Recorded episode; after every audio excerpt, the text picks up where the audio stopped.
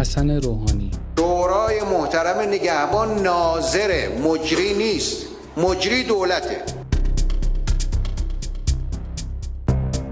محمد یزدی. تعارفم با هیچ کس نداریم. انتخابات وزارت کشور مجری انتخابات شورای نگهبان هم ناظر انتخاباته. نظارت شورای نگهبان هم نظارت استثبابیه نه نظارت تماشایی. از اول تأسیس شورای نگهبان تا امروز هم همینجور بوده نظارت استثبابیه و این نظارت به معنای نظارت از لحظه نامنویسی هست تا لحظه اعلام نتیجه. علی خامنه ای. گاهی می‌گفتن که این انتخابات درش تقلب شده گاهی می‌گفتن مهندسی شده است. وقتی شما بگید که اینجا دموکراسی نیست اینا انتخابات نیست انتصابات است. و خب مردم دل سرد میشن. در حالی که این دروغه. چنین چیزی نیست. محمود صادقی.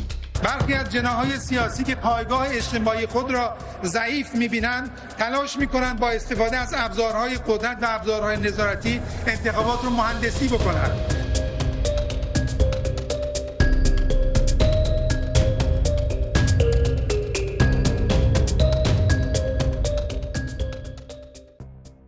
در ایران 80 و چند میلیون نفری دوازده نفر در فرایندی غیر دموکراتیک و غیر شفاف هر قانونی رو که به صلاح خود یا نظام حاکم نمی‌دونن رد می‌کنن.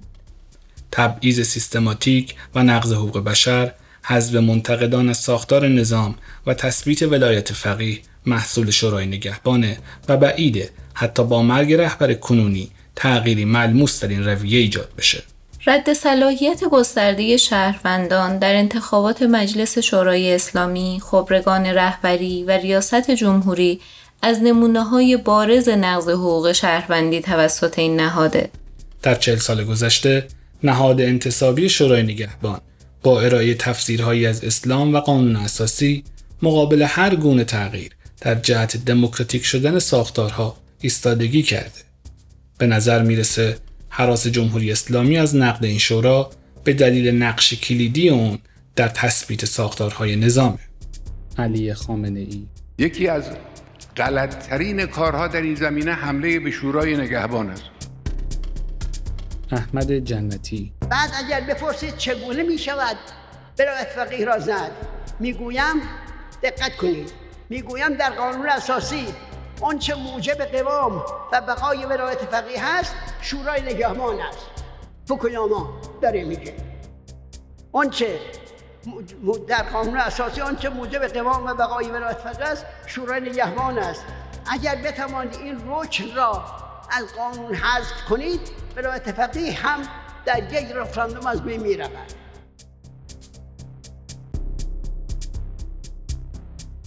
خواسته ما رسیدن به برابری و رفع هر گونه تبعیض از جامعه ایرانه. شما به پادکست برابری محصول عرصه سوم گوش می‌کنید. سلام. من محسا هستم. سلام. من هم مصطفی هستم و شما رو دعوت می‌کنیم به شنیدن هفتمین قسمت از پادکست برابری با موضوع انتصابات یا انتخابات.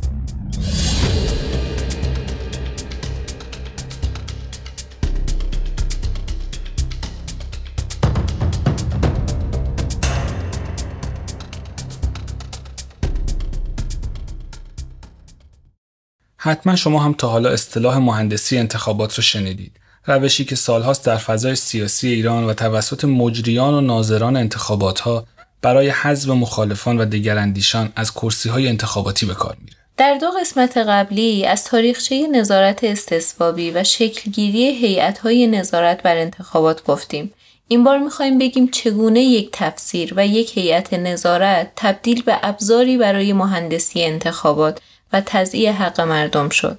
روح الله خمینی منتخبین شما اشخاصی باشند که توجه به اسلام داشته باشند متعهد به اسلام باشند بازیگر نباشند به شرق و غرب توجه نداشته باشند باید تکلیف کرد به مردم که وقتی انتخابات پیش آمد به طور شایسته روحانیون عمل کنند با آز عمل کنند و مردم هم به تبع اونها عمل کنند.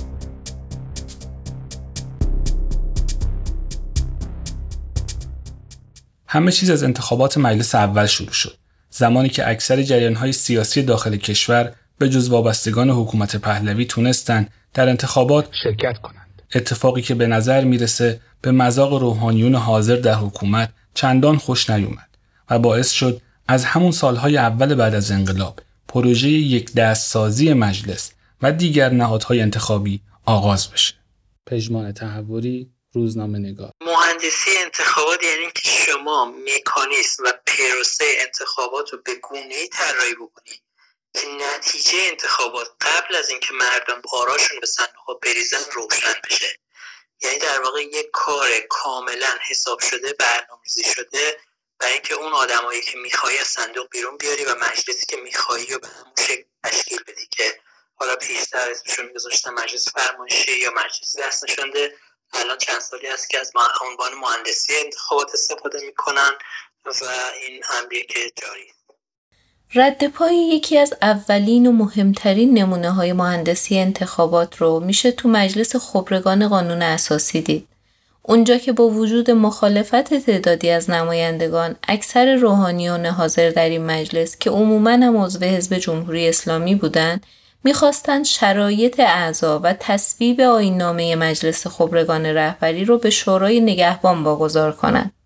رحمت الله مقدم مراقی نماینده مجلس خبرگان قانون اساسی ما آمدیم یک ابداع جدیدی که می‌خواد بشه بنده رو صریحا عرض می‌کنم که تا حالا در تشیع سابقه نداشته ما میخواییم به دست یک هیئتی بدیم هیئت شورای نگهبان. این اختیارات رو دادن به شورای نگهبان به بنده صحیح نیست. اولین شورای نگهبانی که الان معلوم نیست کی هست و در چه زمانی خواهد بود؟ مجلس خبرگان مقررات انتخاباتش و همه چیزش واگذار میشه به شورای نگهبان. آیا همچین چیزی رو صحیح می‌دونید؟ خدا شاهد صحیح نیست. در این میون اعتراض افرادی مثل مراقعی و بنیست نه تنها مانع تصویب این اصل قانون اساسی نشد بلکه اعضای حزب جمهوری اسلامی با محوریت محمد بهشتی تونستن در آخرین لحظات با اضافه کردن کلمه فقهای شورای نگهبان عملا شش حقوقدان شورای نگهبان رو هم دور بزنن و تمام و کمال آینده رهبری در کشور رو به دست شش فقیه شورای نگهبان بسپارن. محمد بهشتی رئیس مجلس خبرگان قانون اساسی قانون مربوط به تعداد و شرایط خبرگان کیفیت انتخاب آنها و این نامه داخلی جلسات آنان برای نخستین دوره به وسیله فقهای اولین شورای نگهبان تهیه و با اکثریت آنان تصویب شود و به تصویب نهایی رهبر انقلاب برسد. از آن پس هر گونه تغییر و تجدید نظر در این قانون از اختیارات خود مجلس خبرگان است. حالا این فقهای شورای نگهبان بودند که باید با اختیار تامی که داشتند سرنوشت خبرگان کشور را تعیین کنند. یک سال بعد در مهر ماه 1359 اون شش نفر تمام قوانین و شرایط عضویت در خبرگان رو به میل خودشون تعیین کردند. خیلی زود دود این اعتماد به شورای نگهبان به چشم همون اعضای خبرگان قانون اساسی رفت و بسیاری از اونها در ماهها و سالهای بعد با نظر مستقیم همین شورا از صحنه سیاسی کشور حذف شدند. شورا در گام اول مهندسی انتخابات شرایط کاندیداها رو اینگونه اعلام کرده بود. اشتهار به دیانت و وسوق شایستگی اخلاقی. اجتهاد، بینش سیاسی و اجتماعی و آشنایی با مسائل روز، معتقد بودن به نظام جمهوری اسلامی و نداشتن سوابق سوء سیاسی و اجتماعی. محمد تقی کروبی حقوقدان. داستان اینجاست که شورای نگهبان چون اکثریت بدنش متوسط مال یک جریان سیاسی خاص بود و بعد از اون جریان رهبری هم در همون راستا قرار گرفت متاسفانه وظیفه پیدا کرد در جهت حذف سایر گروه ها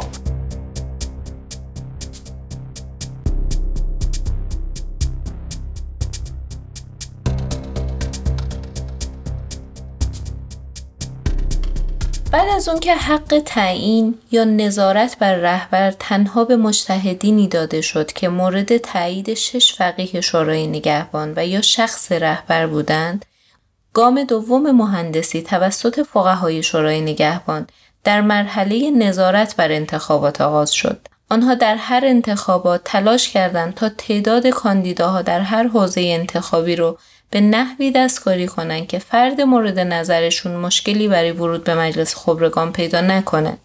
حسن روحانی. نگیم به مردم که در برابر یک صندلی مجلس 17 نفر 170 نفر 1700 نفر کاندیدا هستن. از چند جنا 1700 نفر؟ 17 نفر از چند جنا؟ از یه جنا؟ این که انتخابات نمیشه که. نتیجه این مهندسی انتخابات در پنج دوره گذشته این شد که در دور اول به ازای هر صندلی خبرگان یک ممیز نه نفر کاندیدا وجود داشته باشه. در خبرگان دوم که در زمان رهبری علی خامنه ای تشکیل شد به ازای هر صندلی یک و دو دهم کاندیدا حضور داشت. این عدد در خبرگان سوم یک و نه دهم در خبرگان چهارم و پنجم یک و هشت دهم نفر بود. با این توضیح که در بعضی از حوزه های رأیگیری فقط یک کاندیدا حضور داشت یا تعداد کاندیداهای تایید شده از تعداد کرسی های اون حوزه کمتر بود. با این سیستم عملا فقهای شورای نگهبان دیگه نگرانی خاصی در مورد میزان مشارکت مردم تو انتخابات نداشتند و می‌تونستن هر کسی رو که می‌خوان راهی خبرگان کنند. پژمان تحوری روزنامه نگار مهندسی انتخابات تو همه انتخابات ها الان جاریه یعنی جایی که شورای نگهبان دست شورای نگهبان هست مهندسی انتخابات انجام میشه. تو انتخابات مجلس خبرگان این مهندسی خیلی دقیق تره به خاطر اینکه نقشی که مجلس خبرگان داره نقش مهمتریه و نقش کلیدی تریه به همین خاطر شما می‌بینید که تعداد رد صلاحیت تو انتخابات مجلس خبرگان خیلی بیشتره به گونه ای که مثلا تو بعضی حوزه به تعداد کاندیداهایی که لازم یعنی کرسی هایی که وجود داره کاندیدا تایید صلاحیت میشه. خیلی وقتا وقتی که رقابتی وجود نداره خودشون کاندیدا رو از این حوزه به اون حوزه می‌برن که بتونن در واقع اون مجلسی رو که می‌خوان تشکیل بدن بنابراین مجلس خبرگان مهندسیش خیلی دقیق تره و خیلی حساب شده تره و خیلی روشنتر نتیجه قبل از انتخابات معلومه توی انتخابات ریاست جمهوری هم شاهکارهای مهندسان شورای نگهبان رو دیدیم. تو انتخابات اولین دوره ریاست جمهوری زمانی که هنوز شورای نگهبان تشکیل نشده بود 94 کاندیدا حضور داشتند که این عدد از هر لحاظ در تاریخ ایران بی سابقه بود اما بعد از تشکیل شورای نگهبان ورق برگشت به شکلی که در 11 دوره بعد در مجموع 52 نفر تایید صلاحیت شدند. رد پای نظرات سیاسی حاکمیت رو در روند تایید صلاحیت کاندیداهای ریاست جمهوری می‌تونیم تو انتخابات دور پنجم و هشتم به وضوح ببینیم. سال 68 در دور پنجم ریاست جمهوری و بعد از جانشینی خامنه ای هاشمی رفسنجانی که نفر دوم در کشور محسوب می‌شد وارد انتخاباتی شد که تنها یک رقیب داشت. یا مثلا در انتخابات دور دوم خاتمی در سال 80 شورا بعد از 20 سال تغییر رویه داده و نه کاندیدای دیگر رو مقابل رئیس جمهور وقت قرار داد تا شاید با این تکنیک بتونه آرای محمد خاتمی رو بشکنه یا حداقل از پیروزی قاطعش جلوگیری کنه. پژمان تحوری روزنامه نگار مهمترین نکته تو مهندسی انتخابات اینه که اینها باید براشون قطعی و روشن باشه که چه کسی از صندوق بیرون میاد. تو بعضی از حوزه خب با رد صلاحیت ها می‌تونن به نتیجه برسن. تو بعضی حوزه ها موقعی که می‌خوان رد صلاحیت بکنن به رأی آوری آدما خیلی توجه دارن. چون خیلی وقتا می‌بینید که آدمایی تو حوزه های تایید صلاحیت میشن که به صورت عادی یعنی نمی‌خونه با اون برنامه و هدفی که شورای نگهبان داره. ولی به دلیل که اون آدما شانس رأی ندارن تایید صلاحیتشون می‌کنه که بگه رقابتی وجود داره. بنابراین میزان رأی آوری کاندیداها براشون خیلی مهمه. علاوه بر این اگر جای احیانا دستشون در بره به شکلهای مختلف آرا رو ابطال می‌کنن. بعضی صندوق ها رو ابطال می‌کنن و یا گاهی, وقتا کل انتخابات رو یه حوزه باطل می‌کنن که اون آدمی که احیانا دستشون در رفته نتونه وارد مجلس بشه که این اتفاق بارها اتفاق افتاده و ما یادی ازش داریم. نکته دیگه که تو مهندسی انتخابات خیلی میشه ملموس هست در واقع از بین بردن امکان رقابته یعنی آدمهایی رو توی حوزه های تایید می‌کنن که این آدما به خاطر منابعی که تو اون حوزه انتخابی در اختیار دارن می‌تونن از قبل روشنه که اینها امکان ریاوری بالاتری دارن. مثلا طرف مدیر کمیته امداد هست به دلیل منابع مالی که در اختیارش هست. در واقع با آوردن یه همچین آدمایی توی صحنه انتخابات عرصه رو برای بقیه کسایی که می‌تونن کاندیدا باشن رو تنگ می‌کنن و اجازه نمیدن که اونا از صندوق بیرون بیان.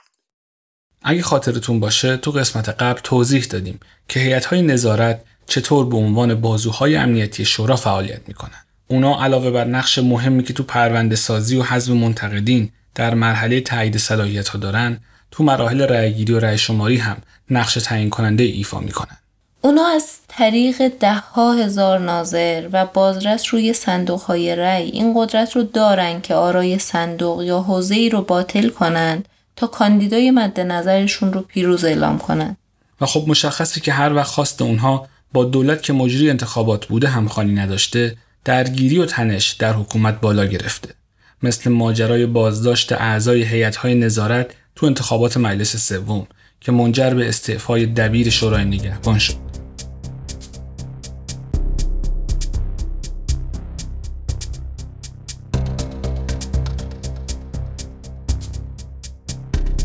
میر حسین موسوی.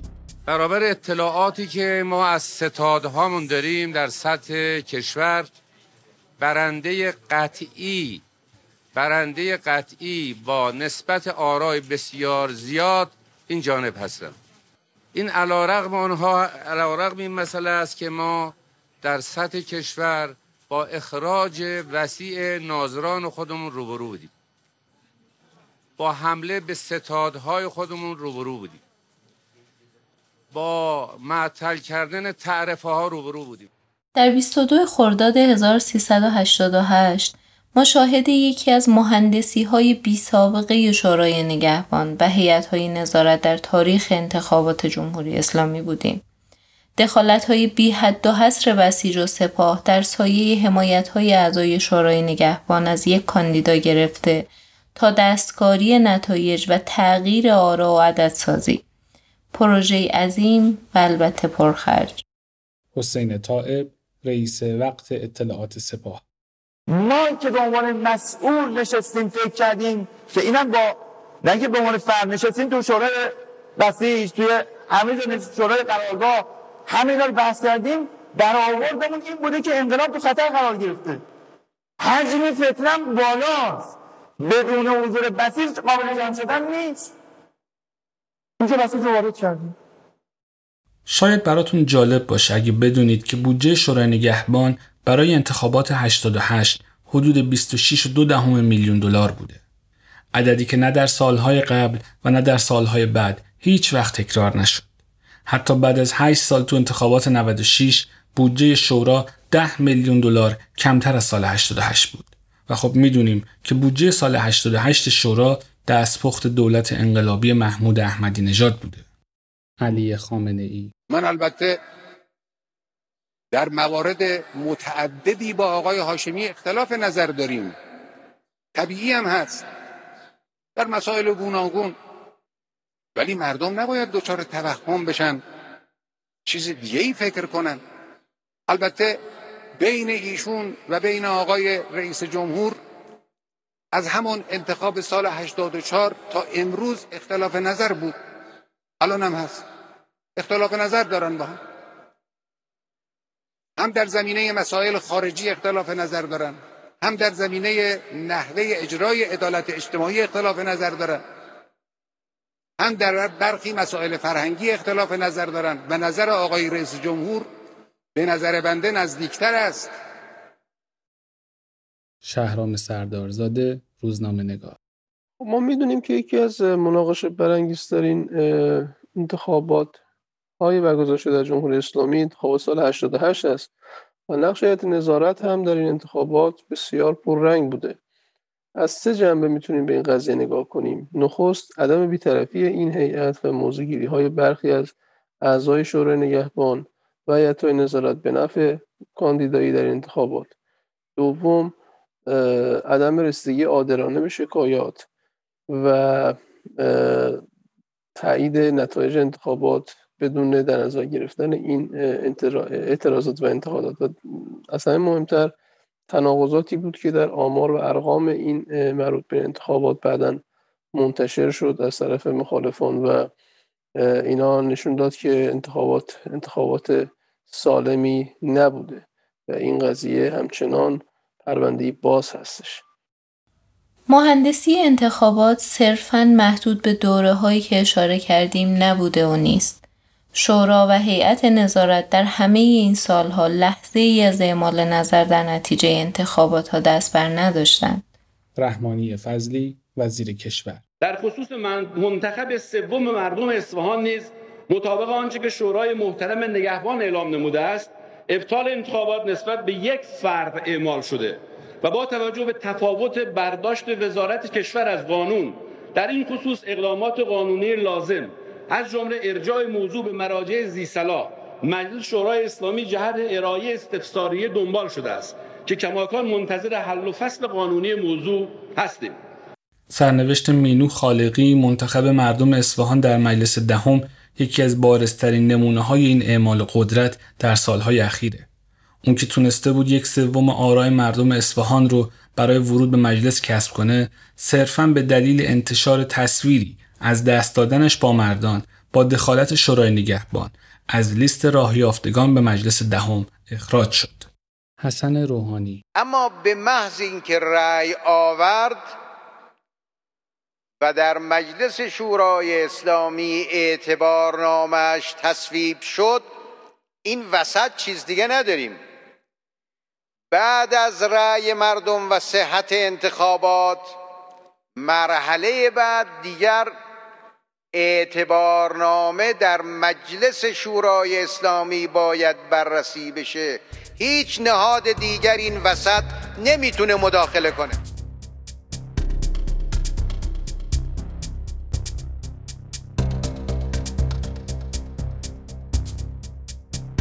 تا اینجا با شما از نقش های نظارت و شورای نگهبان در پروسه مهندسی انتخابات گفتیم و روش های مختلف اجرایی این فرایند رو بررسی کردیم.